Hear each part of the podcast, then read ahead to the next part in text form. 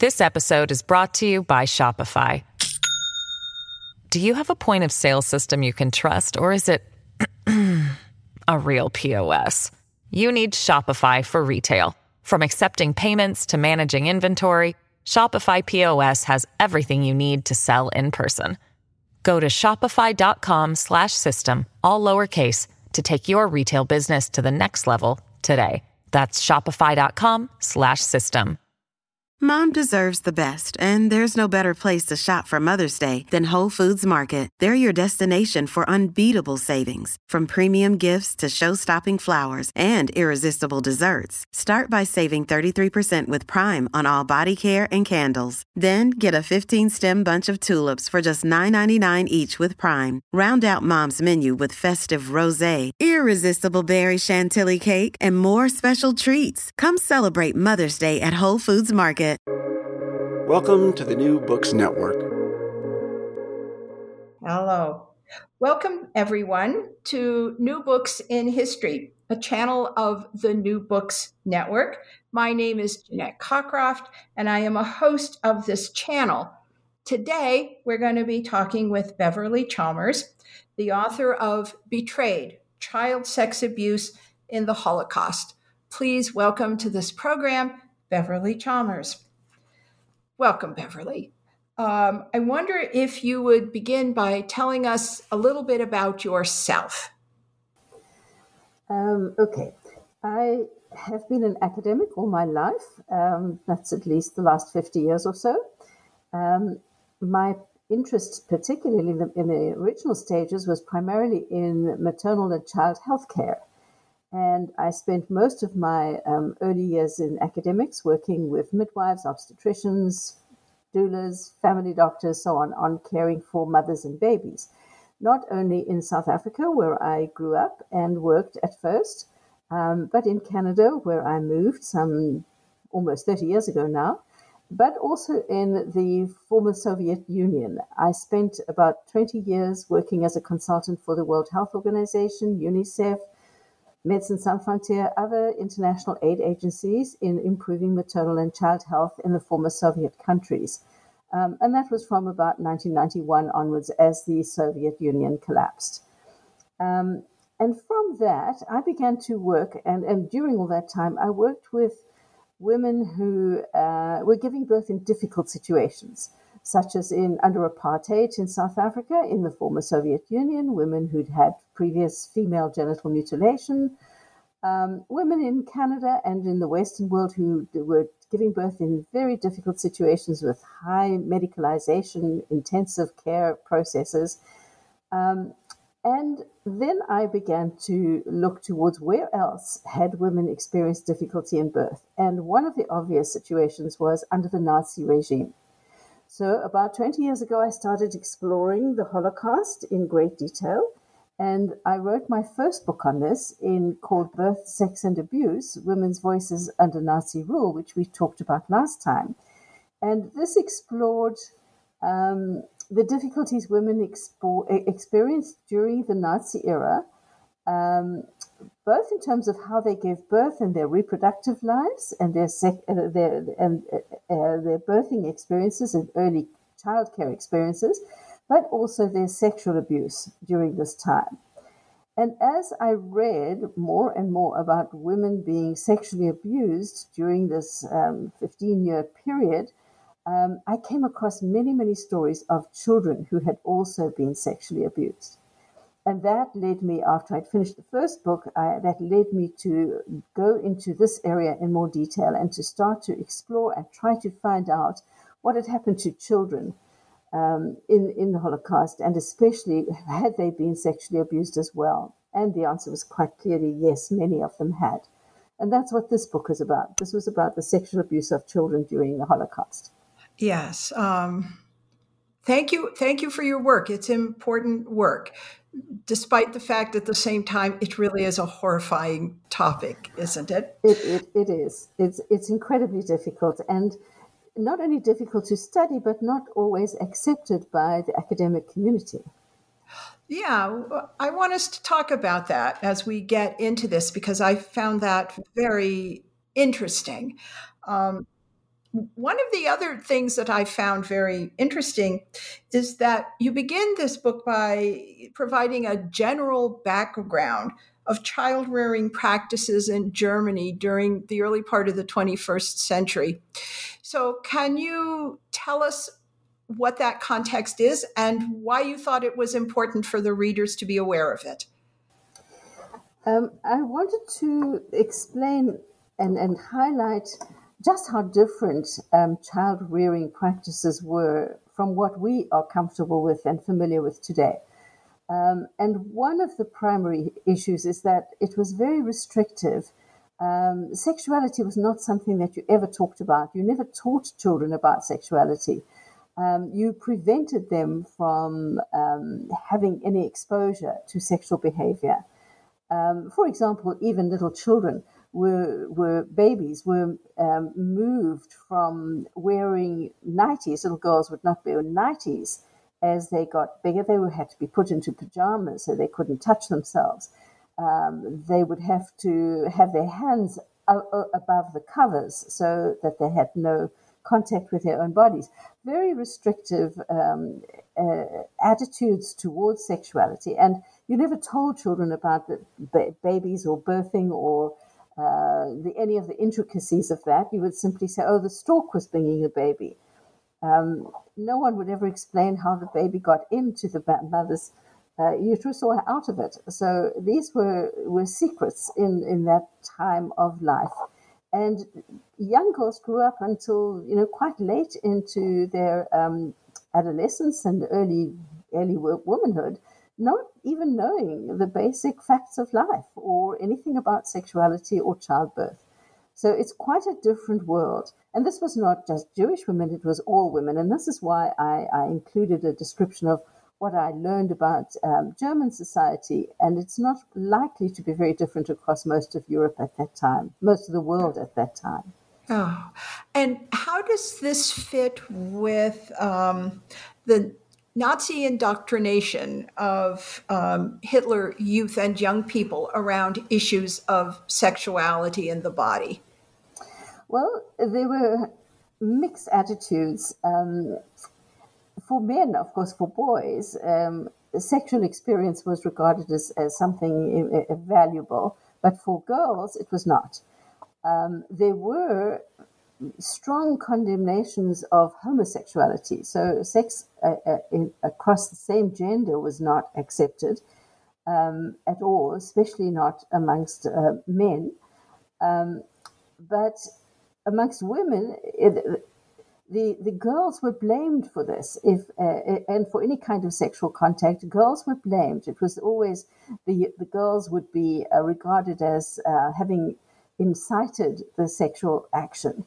Um, they were to blame. It was very much victim blaming for girls but not for boys. They were they were um, exploring their worlds and uh, that was just something that men did um, it's quite a different value and we had this until quite recently in our world too I, I don't think, um, you know, I remember as, as a growing up a young teenager, you know, it was ex- expected that the man would be experienced at, at, at, marriage, but the girl was certainly not supposed to be. Um, I don't think these these these uh, values had changed very much until quite recently. Oh, indeed, right? I mean, young women today in the media are still subjected to things like slut shaming if if they have what is considered too much experience or too much interest. So, yeah, some things do not change. Um, why did you think it was important for the readers to have this background before you started talking about the larger issues of child abuse? Um, I wanted people to understand just how uh, shocking um, the experiences that women had once they were confined to ghettos and particularly sent to the camps, just how shocking this really was for them. I mean, it's shocking for anybody, but given the the blatant nudity that was expected of women, they were stripped as soon as they arrived in the camps. They were forced to undress in front of each other and in front of male guards. They were shaved, um, pubic hair shaved, all parts of the of, of, the body, bodily hair shaved, always by men. Um, and sometimes by their own relatives, sometimes their own brothers or, or fathers um, were forced to do the shaving. Um, so it, it, it, you know, the kind of shock and horror that these women experienced, the dehumanization, the embarrassment, um, uh, it was, was overwhelming in a society where women did never uncover their bodies, were not allowed to go dating, didn't have interactions with men that were, aren't really supervised or in appropriate places, and I put that in inverted commas. Um, and such blatant exposure and humiliation was was really dramatic for for women and especially for young girls at that time. Indeed. Um, so let's switch the focus a little bit. Um, how do you define uh, child sex abuse in in the context of your work? Yes, I defined it very broadly um, as any kind and any kind of obviously any kind of sexual contact, physical contact involving any kind of sexuality, where it was fondling or um, touching or intercourse in any way. Um, those are obviously the sexual things. But I also included for children um, observing sex, observing the sexual act, um, being a- around where this was happening, um, perhaps hidden under a bed while a woman on top of the bed was active in the sexual encounter. Um, that sometimes was life saving, by the way, were not always um, devastating for the child, but still exposure to sexuality. Um, any kind of um, touching, um, phys- emotion, verbal abuse more than anything else, or verbal sexual uh, connotations. Um, and in, in many situations, these girls were, were forced to um, engage in sexual behavior in order to survive. And that I also included as sexual abuse um, because it really was, uh, you know. And afterwards, after the war, many of these girls were, as you phrased it a few minutes ago, slut shamed. Um, it was believed that they could only have survived if they had collaborated with the Germans or with the Nazis, um, engaged in sexual activity, and therefore they were compliant with the Nazis and therefore were to be condemned. And that image stayed with them for many, many decades after the war ended. Um, but all of these, as far as I was concerned, were, were included as sexual behavior. Now, the United Nations regards all children under the age of 18 as children for the purpose of sexual um, assessment or sexual behavior. I didn't in the book. Um, I looked at children that were up to about the age of 13 or 14 in the, in the majority of cases. Um, this was primarily because at the age of 13, when children arrived at the concentration camps, they were usually sent straight to the gas if they were under this age. Um, if they were older than this age, there was a chance that they would be regarded as um, able to contribute to the work efforts of the Nazis and contribute to the war efforts of the Nazis. Um, so they often or sometimes were saved. Um, and with boys in particular, they were used in the camps in, in a sexual way as well, but usually from about the age of 13 onwards. So I did include some of the boys um, to about 13, 14, 15, but for the girls in particular, it was really only under the age of 13 very difficult to to find these cases. Um, I looked for children who were, who were born between 1930 and 1945. So most of those would have been younger than 13 or 15 at the by the time the war ended, and that's how I tried to find the sample that I was uh, working with. And who are the abusers? abusers come from everywhere um, as they do in life today as well. Um, but they were they were Germans. They were people in any of the countries that children were found in. Um, they were the SS. They were um, fellow prisoners in many situations. They were um, uh, the the occupying armies that came in. Um, that uh, again raped women and children as they as they did. Sometimes it was people in DP camps, so even the uh, the Allied uh, soldiers who were their rescuers, saviors, were also involved in some sexual abuse. They were predominantly um, people who hid children. The majority of children who survive, very few children survive to begin with, and I can come back to that the figures for you. But very few children survived, but of those who did survive, the majority were those who were hidden. Hidden with families, hidden in, in schools, hidden in any kind of institutions which were willing to, to take Jewish children, um, sometimes not even knowing they were Jewish, and, and care for them during the war, but very often families or farmers.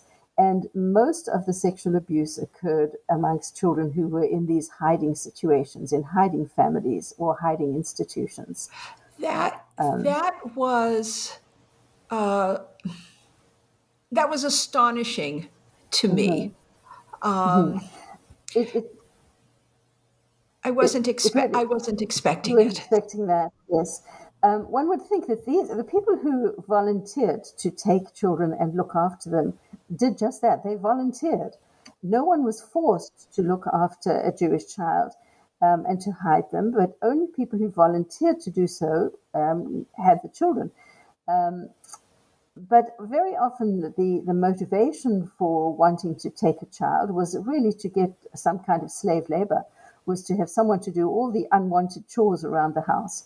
Uh, or the farm, and, and to the one who would be sent to fetch the water or to clean up or you know swab the floors down, or um, they were the ones who did all the nasty jobs.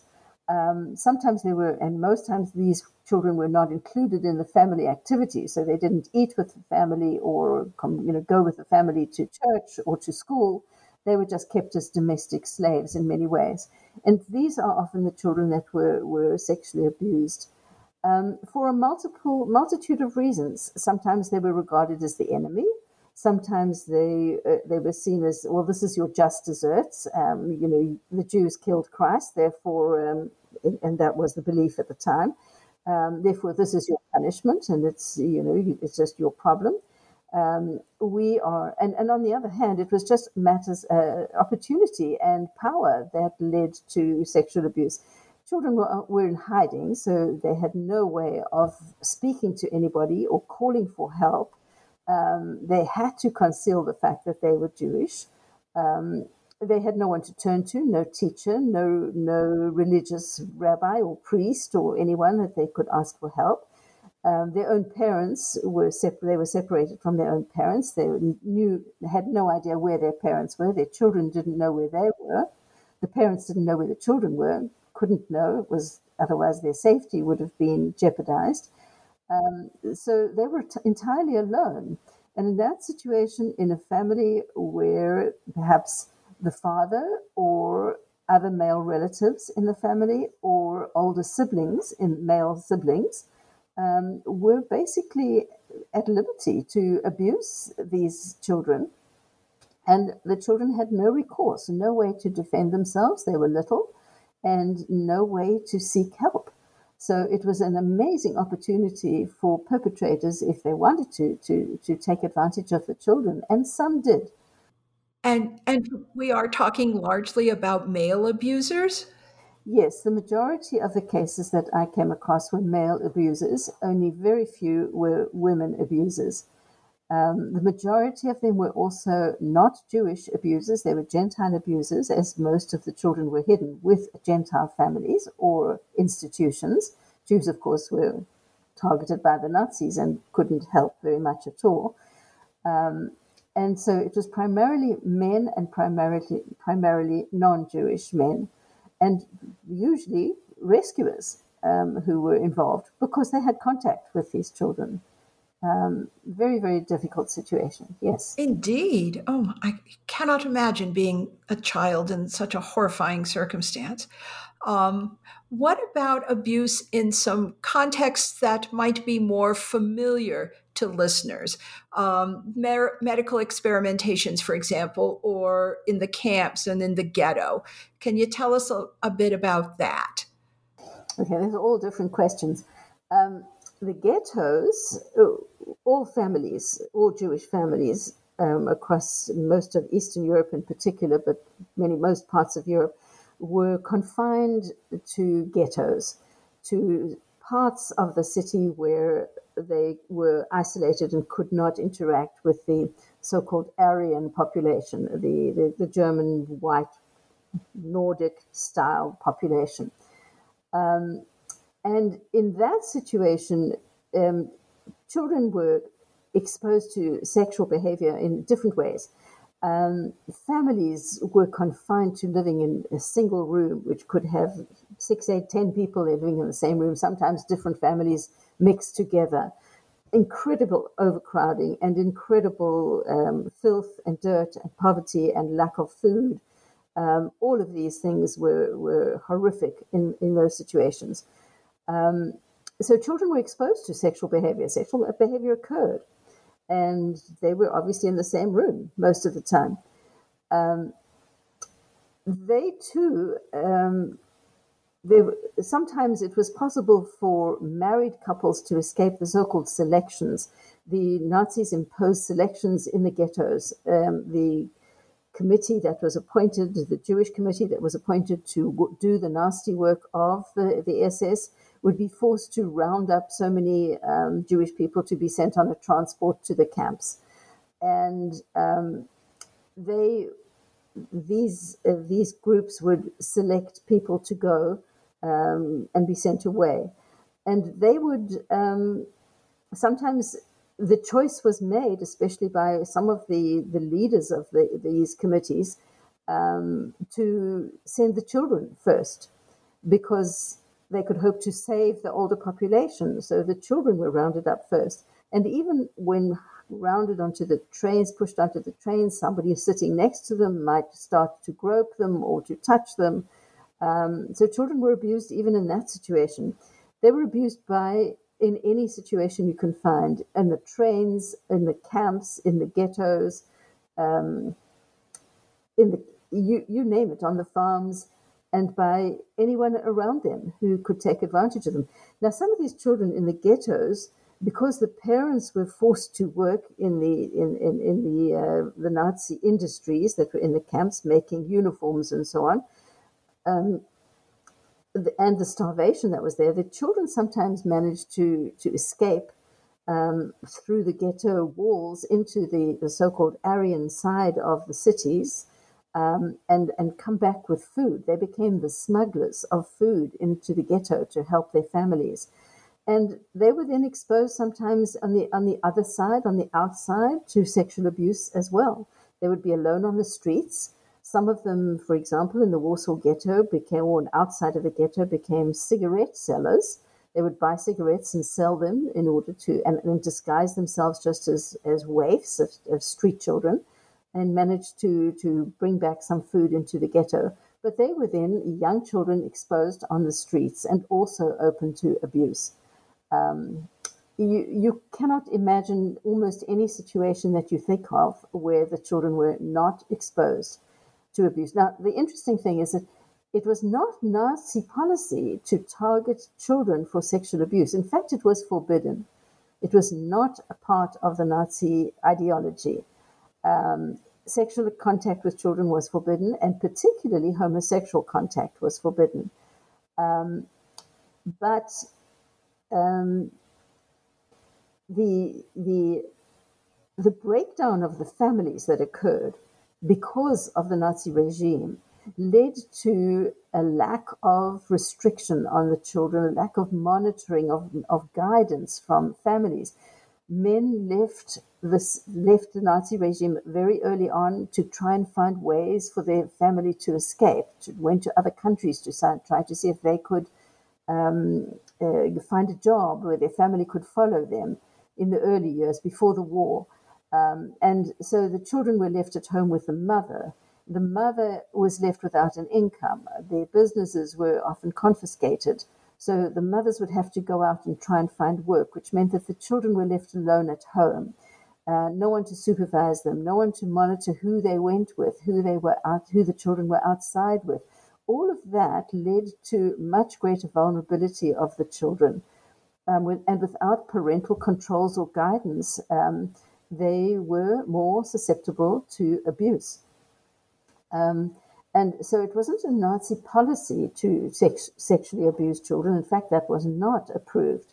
But because of the breakdown in the whole family structure that occurred in the Nazi era, these children were just more vulnerable to sexual abuse. And it was guards, it was policemen, it was uh, the Nazis, it was uh, the, the other populations that would abuse them. Children alone were, were, were vulnerable.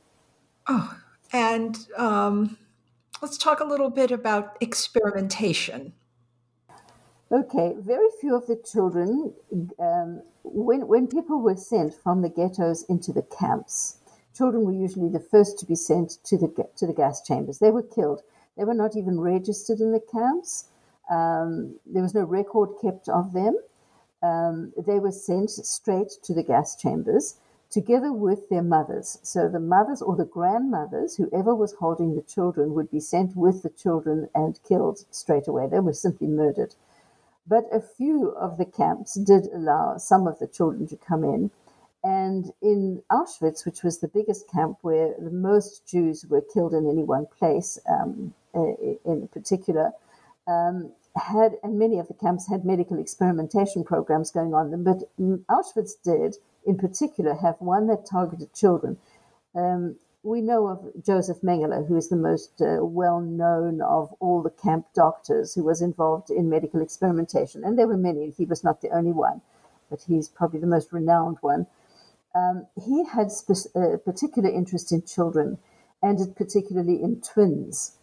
Um, so any of the families arriving at the, at the, at the camps and they when they were unloaded out of these cattle cars in which they were transported people would go down saying, Are there twins? Are there twins here? Are there any twins? And twins can come with me, I'll take them. And we're taken to uh, Mengele's um, barracks where he uh, could look after them, look after them. He could experiment on them. Um, so the twins in particular are a, a very, very interesting group.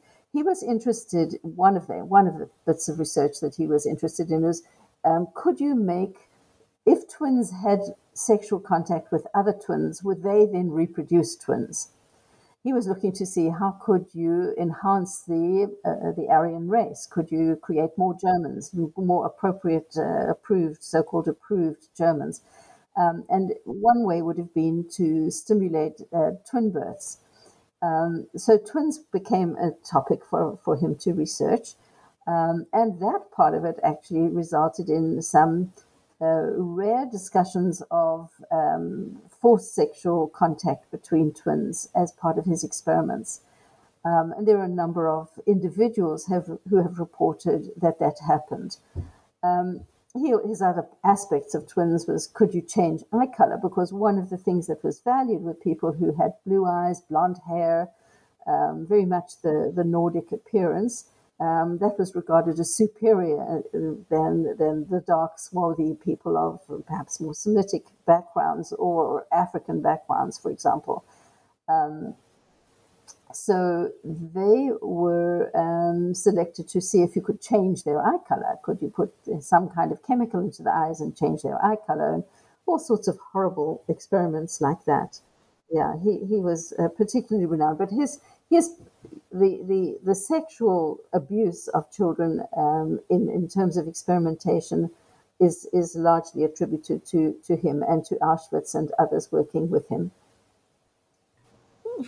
What is the what was the long term impact of this experience on the children who survived and the generations that came after them?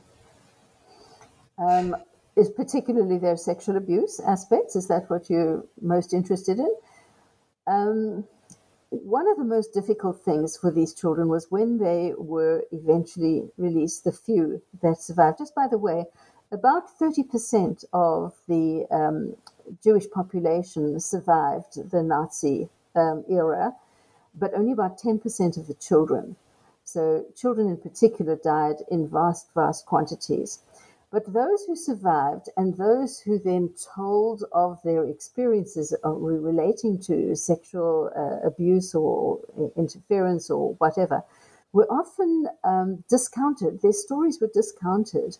Uh, they were said, What do you know? What do you know about sex? You were just a child. You're too little. You don't understand this. You, you couldn't possibly know what was going on. Um, and on top of that, the children themselves didn't have the words to describe what had happened or what they saw. Um, as I said, they were not um, exposed to sexual information. It was not regarded as important to educate children about sexual behavior. Um, so they didn't know what they were seeing. They didn't know it was wrong if it occurred. So the children that were in hiding families and looked after by the so called people that they looked up to as their saviors, their rescuers, and were their substitute parents, um, they didn't know that there was anything wrong when somebody started to touch or fondle or actually force intercourse with them. Um, they may not have liked it or found it painful or uncomfortable or thought that something was wrong, but they, they didn't understand or know. And when they told those stories after the war, um, those who were looking after them um, just discounted them and said, What could you know? What did you understand? You were just a child, which many of them have described as.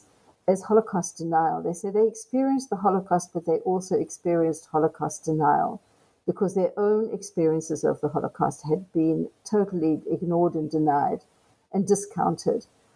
Um, they learned to keep quiet and not say anything. Many of them never said anything. If they did create families and get married or have children afterwards, they many of them chose to remain silent. They were silent during the war and they remained silent in life afterwards as well. This episode is brought to you by Shopify. Do you have a point of sale system you can trust or is it a real POS? You need Shopify for retail. From accepting payments to managing inventory, Shopify POS has everything you need to sell in person. Go to shopify.com/system all lowercase to take your retail business to the next level today. That's shopify.com/system. Why do you think scholars have been so reluctant to talk about it and um, I get the sense from from this book that there were scholars who are uncomfortable with your work, mm-hmm. right? This is this Why? is very true. what do you make um, of that? I, you know, I come from a different world where I, I regard academic study and exploration and understanding as crucial.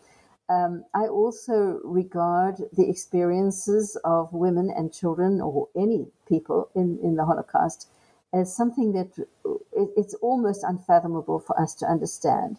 And for us to say we don't want to know about some aspects of it, we, we don't think it's important, I think is very much disrespectful of the people who lived through the Holocaust.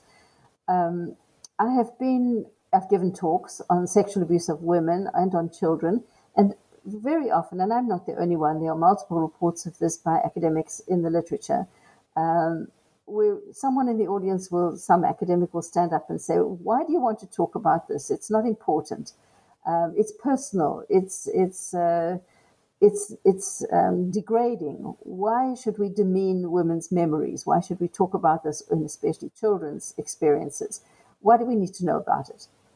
And I find that um, very unacceptable, very disrespectful of women. I really do believe we need to um, understand what happened to them. And as horrific as it is, it leads me to respect them even more that they could survive this and live with it and deal with it and come through it. They had the, the courage to face these experiences and to deal with them for better or for worse. And I believe we should have the courage to do so, and in so doing, to, to honor them. So I wrote the book not to denigrate women's or children's experiences, not to demean them in any way, but to honor them and to, to give them the credit that they had to experience such absolutely awful things. We need to understand and honor them and respect them for it. So, are the people who object to this work um, Holocaust deniers in general, or is it just that they find this line of inquiry distasteful. Yes, they are not Holocaust deniers. These are most often the, the academics who study the Holocaust. Um, these are people steeped in Holocaust studies that I talk to in conferences. They're interested in this. These are not the so called um, population who doesn't know anything about the Holocaust and denies that it ever occurred or diminishes its, its extent or severity. Um, it's not them at all. It is the academics and the archivists um, that I've had the most conflict with. Um, and it's not everyone. There's today much more acceptance of it, but certainly in the time that I was researching the book and trying to find um, testimonies and references, um, I met with a number of archivists in different libraries um, that wouldn't allow me access to this information or simply ignored my requests, my inquiries, my emails, my phone calls, um, not only mine, but my colleagues, even ex um, archivists, librarians themselves who had worked at the libraries that I was asking for help from um, would try to contact them on my behalf, and they too were discounted and ignored. It really was um, a fair challenge. Um, there were a number of archives that I visited in Israel, and the very first one I went to, um, eventually, after struggling for a while to get an appointment and traveling to Israel to, to meet this particular man, and he helped me for a day or two. And he then sent me an email to say, I'm so sorry, but my director will not allow you to have any access to any of the archives uh, the, the, testimonies we have that report sexual abuse. Um, this is not something that we allow. So, you know, that was very typical of the kind of response I got. Others, um, one, for example, I was eventually told that there were eight testimonies in their archives that they had that did report sexual abuse, but that I could not have access to them. Um, and others opened their doors to me and said, This is amazing as long as you preserve the confidentiality of the the people who've given the testimony, we are happy for you to explore the issue. And even here in Canada, where I try to contact um, to, to search the Shoah Foundation, one of the biggest uh, depositories of testimonies that we have, over 52,000 testimonies already. Um, I was told, well, many of these are restricted, they have restricted access. So you can only look at them in a library which has access to the full archives. So I contacted about 10 or 12 universities where I could potentially travel to, to, to get access to these. And I only had responses from one that would allow me to come in, and that was the University of Toronto. So I spent some days at the University of Toronto where I could access some of these more restricted um, testimonies on uh, in person or online, and was able and, to do it there. So, given all of that difficulty, um, wh- what is your source material? How how much material were you able to examine to base this work on? Okay. In the end, I reported on 160 cases or people, children who had been sexually abused in the book. Um, some of these come from memoirs that the children as adults have written themselves. Um, a few, but very few, are based on diaries that were written very close to the time of the, the, the war, during the war, or immediately afterwards. But there are very, very few child diaries available. I think altogether only about 55 have ever been found. Um, largely because children, very young children couldn't read and write. Um, secondly, because material paper was not available, or pencils or pens. Um, thirdly, that it was extremely dangerous to keep written diaries, written records of anything. If the Nazis found them, the whole family would have been killed.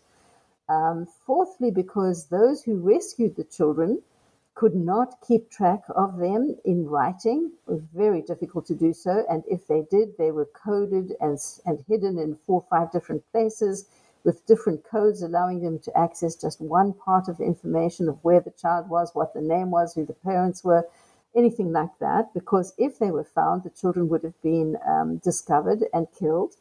And so could would the, the rescuers and the families that hid them, for example, or the, the institutions, the schools and, and orphanages that might have hidden them.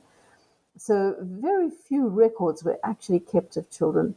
And their diaries, when they did write them, sometimes, for example, one girl, um, you would write in her diary, and then her parents would dig up a, hole in the, in the garden, and the diary would be buried there And then when she wanted to write some more, they'd dig it up again. She could write some more and they'd rebury it. Um, those kinds of things. Or the diaries were, were given to friends who lived nearby, not Jewish friends, uh, who hid them under the floors or in the walls. And these were perhaps rescued 20, 30 years later when that child who survived went back and found a friend and said, Did you keep my diary? Um, so, very, very few diaries of children actually exist. So, the sources come from stories of adults who have written their memoirs um, and report sexual abuse as a child uh, very few from the children written at the time themselves, but the bulk of them come from testimonies that are, are available in these archives. Now, when a child has written about and published, or as an adult, their own stories and reported sexual abuse, I did report their actual names and the reference where the, this material is written, so the book or whatever it was written in. When I managed to get hold of testimonies that were allowed to be public. I again used the children's names. Um, but when I was had access to these restricted testimonies, which were not available for public use, I indicated them by indicated this in the book by putting giving them a name, an arbitrary name, randomly, and noting it with an asterisk so that anytime there is a name mentioned in the book where there's an asterisk next to it, it's not their real name, it's a pseudonym that I've given them, and no other identifying information is given. The incident of what happened to them is recorded, and sometimes the country where it happened or the, who the perpetrator might have been, what kind of person. He was a soldier, he was a, uh, the, the hiding father, or whoever but no further detail is given, so it's not possible to identify them out of respect for their wishes um, to remain anonymous and for now, their families' wishes. Yes, indeed. Uh, I assume that this entire issue of child sex abuse was not part of the discussion in the post-war um, war crimes trials. Is, would that be a good assumption?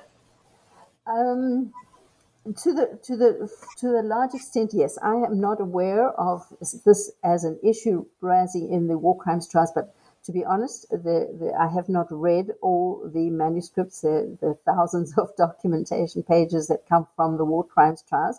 So if it was mentioned a few times, it could have been. There was one one uh, person who is fairly well known, um, and he wrote under the pseudonym of um, Katzetnik, which means basically a concentration camp inmate. Um, and he used his concentration camp number. Now, he wrote soon after the war a number of books which were unbelievably stunning about child sex abuse. And he gave testimony in the war crimes trials after the war, which is why I'm, I'm responding to your question with this information.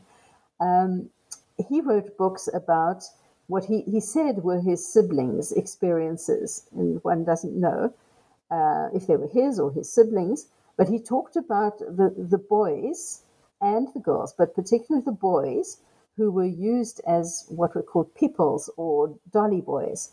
Um, these were sex slaves of the SS guards and the kapos, the block leaders um, in the camps. And these were children, um, young boys around the age of you know, 13, 14, 15, 16, who were used as um, sexual slaves and also as domestic slaves. So they had to keep the, the boots cleaned, the, the perpetrator's boots cleaned, and his meals prepared for him, and his, his uh, room tidy, and so on, and provide sexual services for him.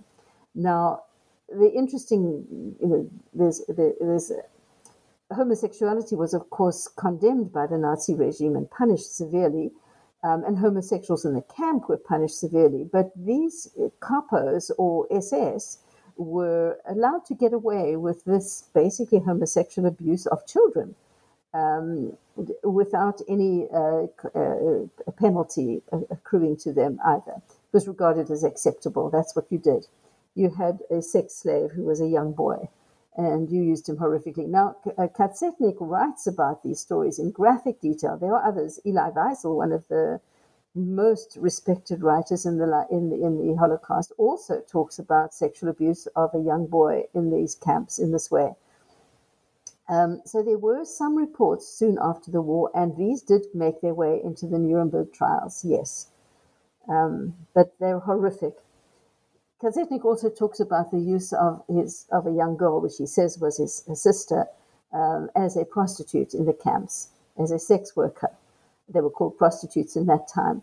Um, and these were young girls who were forced to serve in brothels, and most of the camps eventually had brothels for the senior prisoners or the, the, the Germans or the SS or the guards who, who, who, worked in the camps. And these were young girls.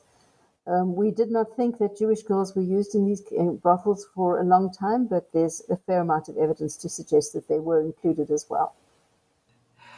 Uh, let's talk a little bit about the 1983 Conference on Women in the Holocaust. Did, did mm-hmm. you find the same sort of scholarly resistance even in this conference? Um, no, the, the reports on that conference do not show, but the, in that 1983, this was focused on women in the Holocaust. So the whole experience of women was explored for the first time, and that was what was so dramatic about this conference was that women's issues were um, highlighted for the first time. Up until that time, um, the conferences that had been held or the research that was done was done on Jews, on all Jews, um, not men or women separately. But um, and in this conference, women got together for the first time to say our stories are different, and you need to listen to us. And they spoke about um, their experiences as mothers, as homemakers, as being isolated without their partners, and then, of course, how they were treated in camps as well. So, not only sexual experiences or reproductive experiences, but their life experiences. Um, now, that was not uh, about 10 years after that, about 1990, 1991, there was another conference that was uh, created or organized by the children of survivors.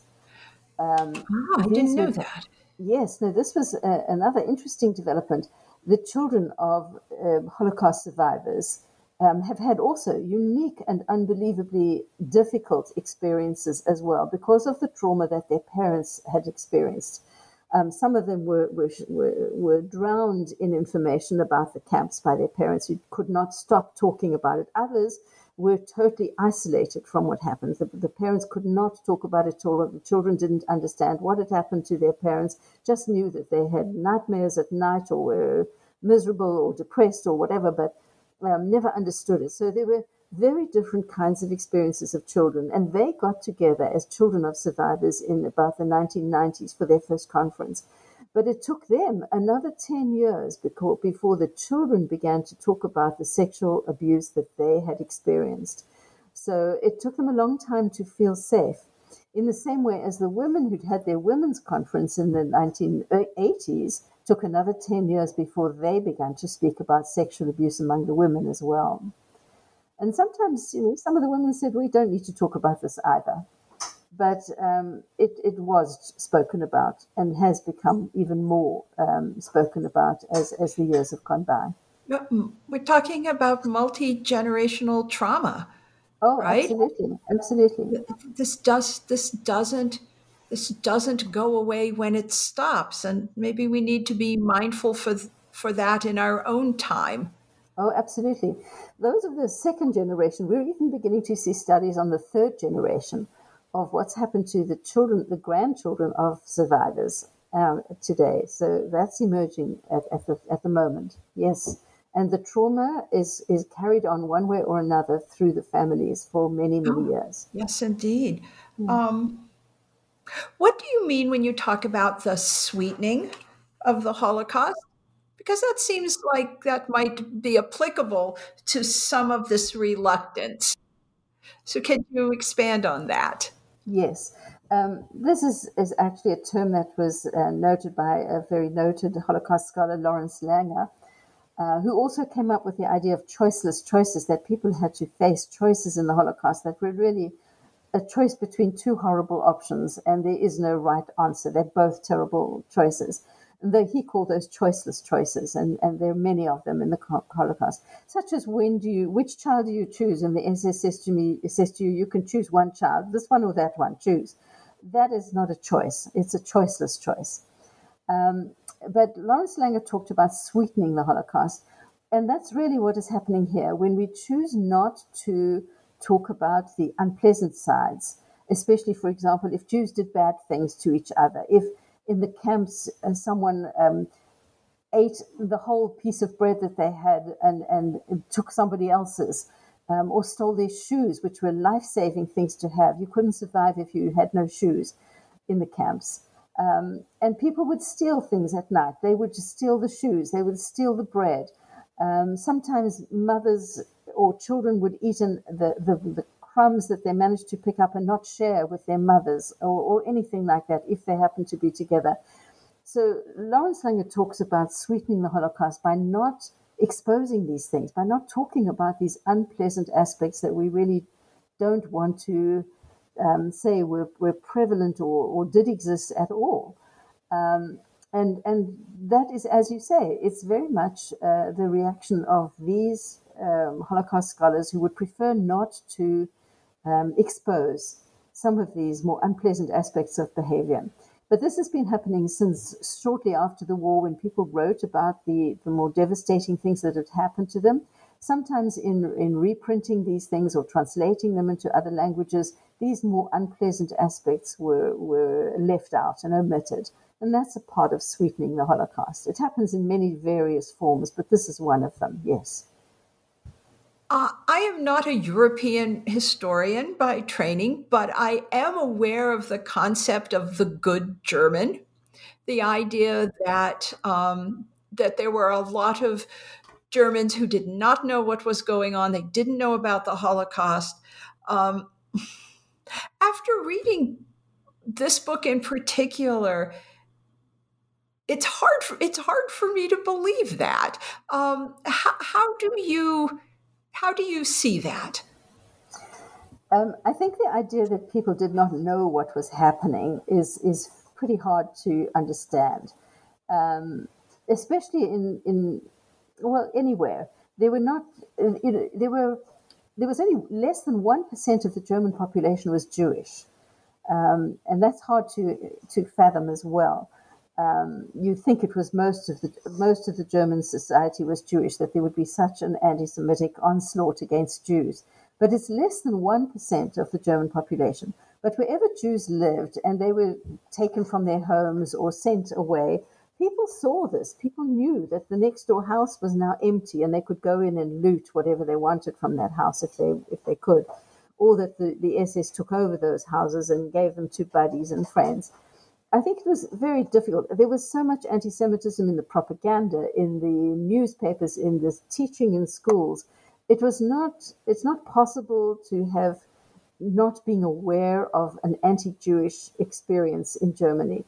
Yes, the camps, the, the worst of the camps, were isolated. They were in, in remote uh, areas, in the forests, and so on. So people generally did not know about what was that they that they might have known there were camps in some places like Dachau. You could actually look into the camps, um, but they didn't always know the details of what was happening until after the war and the, the films began to to show this. Yes, so the good the good German, yes, maybe there were some who did not know. But you know, there's also like there were some Jewish people who did bad things um, there are some German people who did good things. And I think there's always the exception. There were some, there are many reports of the occasional German who helped somebody to hide, who, who rescued somebody, who gave somebody an extra slice of bread or two, um, who took a shine to a family and, and, and supported them. There are stories of individual Germans who were, were good. And I mean, there's no, you cannot just paint a black picture of everybody, Jewish or German. Um, but did the majority of Germans know about what was happening? Certainly, they would have known about anti Semitism in all its depths in that time. And did they know what was happening to Jews being thrown out of their homes, their jobs, um, their, their workplaces, their, their businesses, their properties? Yes, this was pretty common. You know, it was not, not hidden in, in the slightest. Did they know about the worst of the atrocities that was happening in the camps, the gas chambers, and so on? Maybe not. Not maybe most people did not know about it.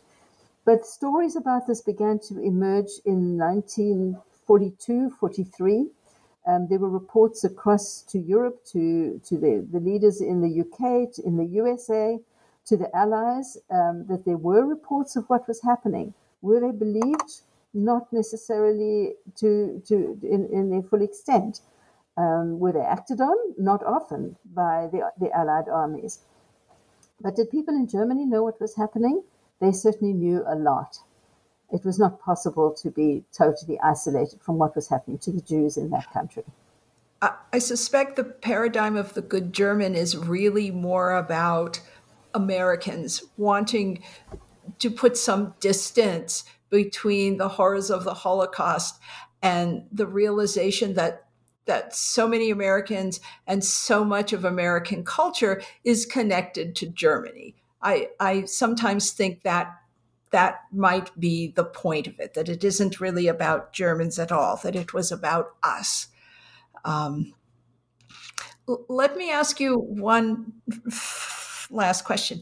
How do you take care of yourself when you are dealing? I, I, um, I've, I have found all of this terribly distressing. And as I said, as a historian, I thought I knew a great deal about this topic.